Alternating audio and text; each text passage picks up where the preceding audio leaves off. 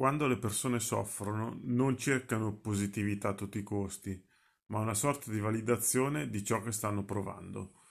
E chi fa altrimenti, invece, genera quella che viene definita positività tossica. E ne parleremo subito dopo la sigla.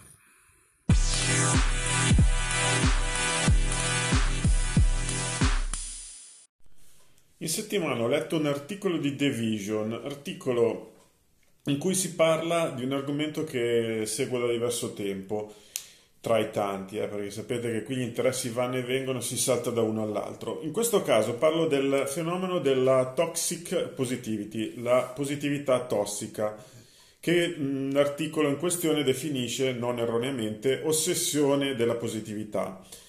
Ehm, una, una, questione appunto ho, di, su cui ho avuto modo di riflettere, ma soprattutto di leggere, di informarmi e che ha dei ragionamenti complessi che adesso andiamo a vedere, poi mi direte se vi trovate d'accordo o meno, perché molti non si trovano d'accordo in realtà.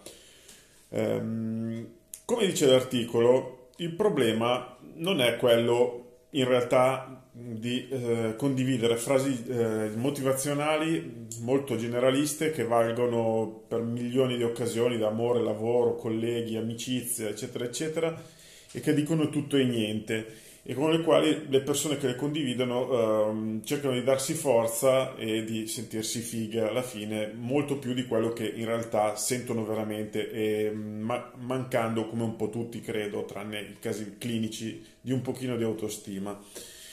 Eh, il problema non è questo. Il problema della, tos- della positività tossica è in realtà quello di illudersi che tutto possa andare benone solo perché lo desideriamo e che se qualcosa va storto è perché non siamo abbastanza motivati, non siamo stati abbastanza convinti a fare una cosa e quindi abbiamo fallito per, per questo motivo, per una mancanza di forza di volontà. L'estremizzazione di tale concetto è evidente nei casi in cui, per esempio, un malato qualche malattia, per esempio oncologica, viene definito un guerriero se guarisce, se sta bene, se migliora, come se invece gli altri, quelli che purtroppo non ce la fanno per, mati- per motivi meramente medici e scientifici come se questi fossero invece dei pavidi, dei deboli, che non sono guariti perché non sono dei guerrieri, non sono dei combattenti, non hanno abbastanza forza di volontà. Va da sé che è una, come dire, in termini, in termini educati, è una minchiata, è una palese minchiata, ecco, che tuttavia vediamo sempre più spesso ricorrersi su articoli, post, e non solo sui post della gente, tra virgolette, comune, ma anche su articoli di quotidiani, di riviste, di magazine che in realtà dovrebbero stare un pochino più attenti a lasciare passare certe, eh, certi concetti.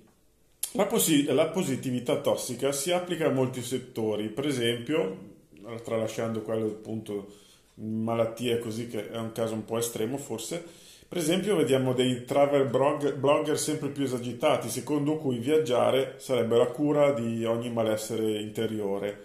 Ok, mettiamo che, che, sia anche così, a me piace tantissimo viaggiare, chi mi segue da tempo lo sa, ho cercato di ottimizzare gli anni migliori della mia vita, quelli in cui si è più liberi per vedere eh, buona parte del mondo o comunque la parte del mondo che mi interessa. Ok, ma uh, dicevamo, fosse anche così, in quanti possono sostenere economicamente una vita del genere? In quanti possono applicare come terapia al proprio malessere questo viaggiare, viaggiare compulsivo e sempre, ogni volta che abbiamo due o tre giorni di ferie, viaggiare, mettersi in viaggio? Ed è, ed è vero che viaggiare, per quanto sia utilissimo, sia la soluzione a tutti i nostri problemi? E questo è solo un esempio, appunto. Che dire dei motivatori che, vendoti, che ti vendono, che ci vendono metodi apparentemente infallibili per ottenere successo, soldi, amore, eccetera. Eh, nei loro corsi tutto ciò sembra molto facile, alla portata di chiunque, tanto da dare l'impressione che chi eh, non ottiene quei miracolosi risultati all'istante, chi non li ottiene immediatamente, è un, uno che ha dei difetti, uno che non si applica abbastanza, uno che non ci crede abbastanza.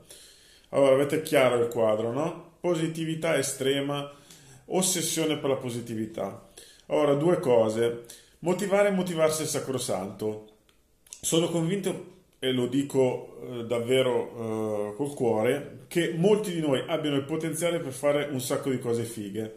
La rete stessa, per esempio, ci offre molti strumenti per sviluppare le nostre attitudini, che è poi ciò che affermo nel eh, mio libro Faccio che vuoi, unico libro pseudo motivazionale che ho scritto, forse unico in assoluto, nel senso che non credo che scriverò un altro motivazionale, o quantomeno non di questo tipo, e cerco, un libro dove cerco di spiegare che possiamo realizzare i nostri sogni, ma più che i nostri sogni le nostre attitudini, perché io potrei sognare di mh, voler diventare astronauta, ma non avendone alcuna capacità, però posso sognare di diventare uno scrittore e se non ambisco a diventare Umberto Eco non avendo né le capacità né i mezzi posso comunque diventare uno scrittore con una mia base di lettori come effettivamente se ci si accontenta sono diventato.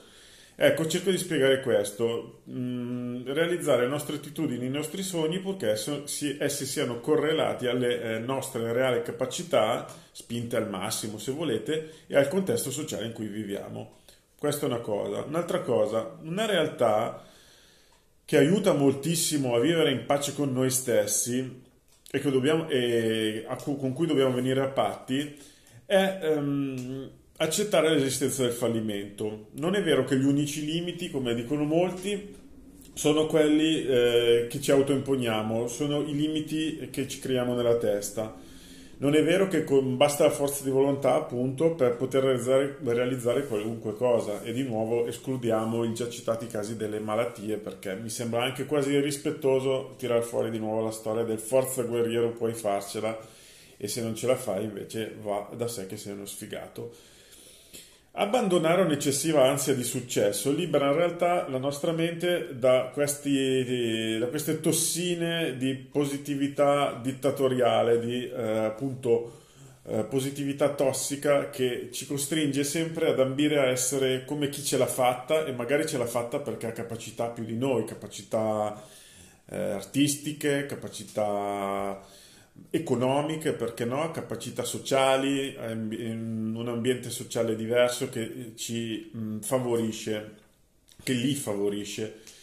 Quindi dobbiamo accettare l'esistenza del fallimento, il che non vuol dire arrendersi e non combattere per le cose a cui teniamo, ma avere delle aspettative che non sono eh, tali, talmente esagerate da eh, baccarci la mente, da farci sentire sempre quest'ansia da prestazione, da dover dimostrare di arrivare, arrivare, arrivare dove magari non possiamo arrivare. E l'esempio dell'astronauta che ho fatto credo che sia abbastanza verosimile. Io volevo diventare un astronauta da piccolo e volevo diventare Indiana Jones, anzi, più che un astronauta, e ovviamente poi ho scoperto che Indiana Jones è un archeologo archeotipato di un certo tipo di film e io non posso diventare Indiana Jones.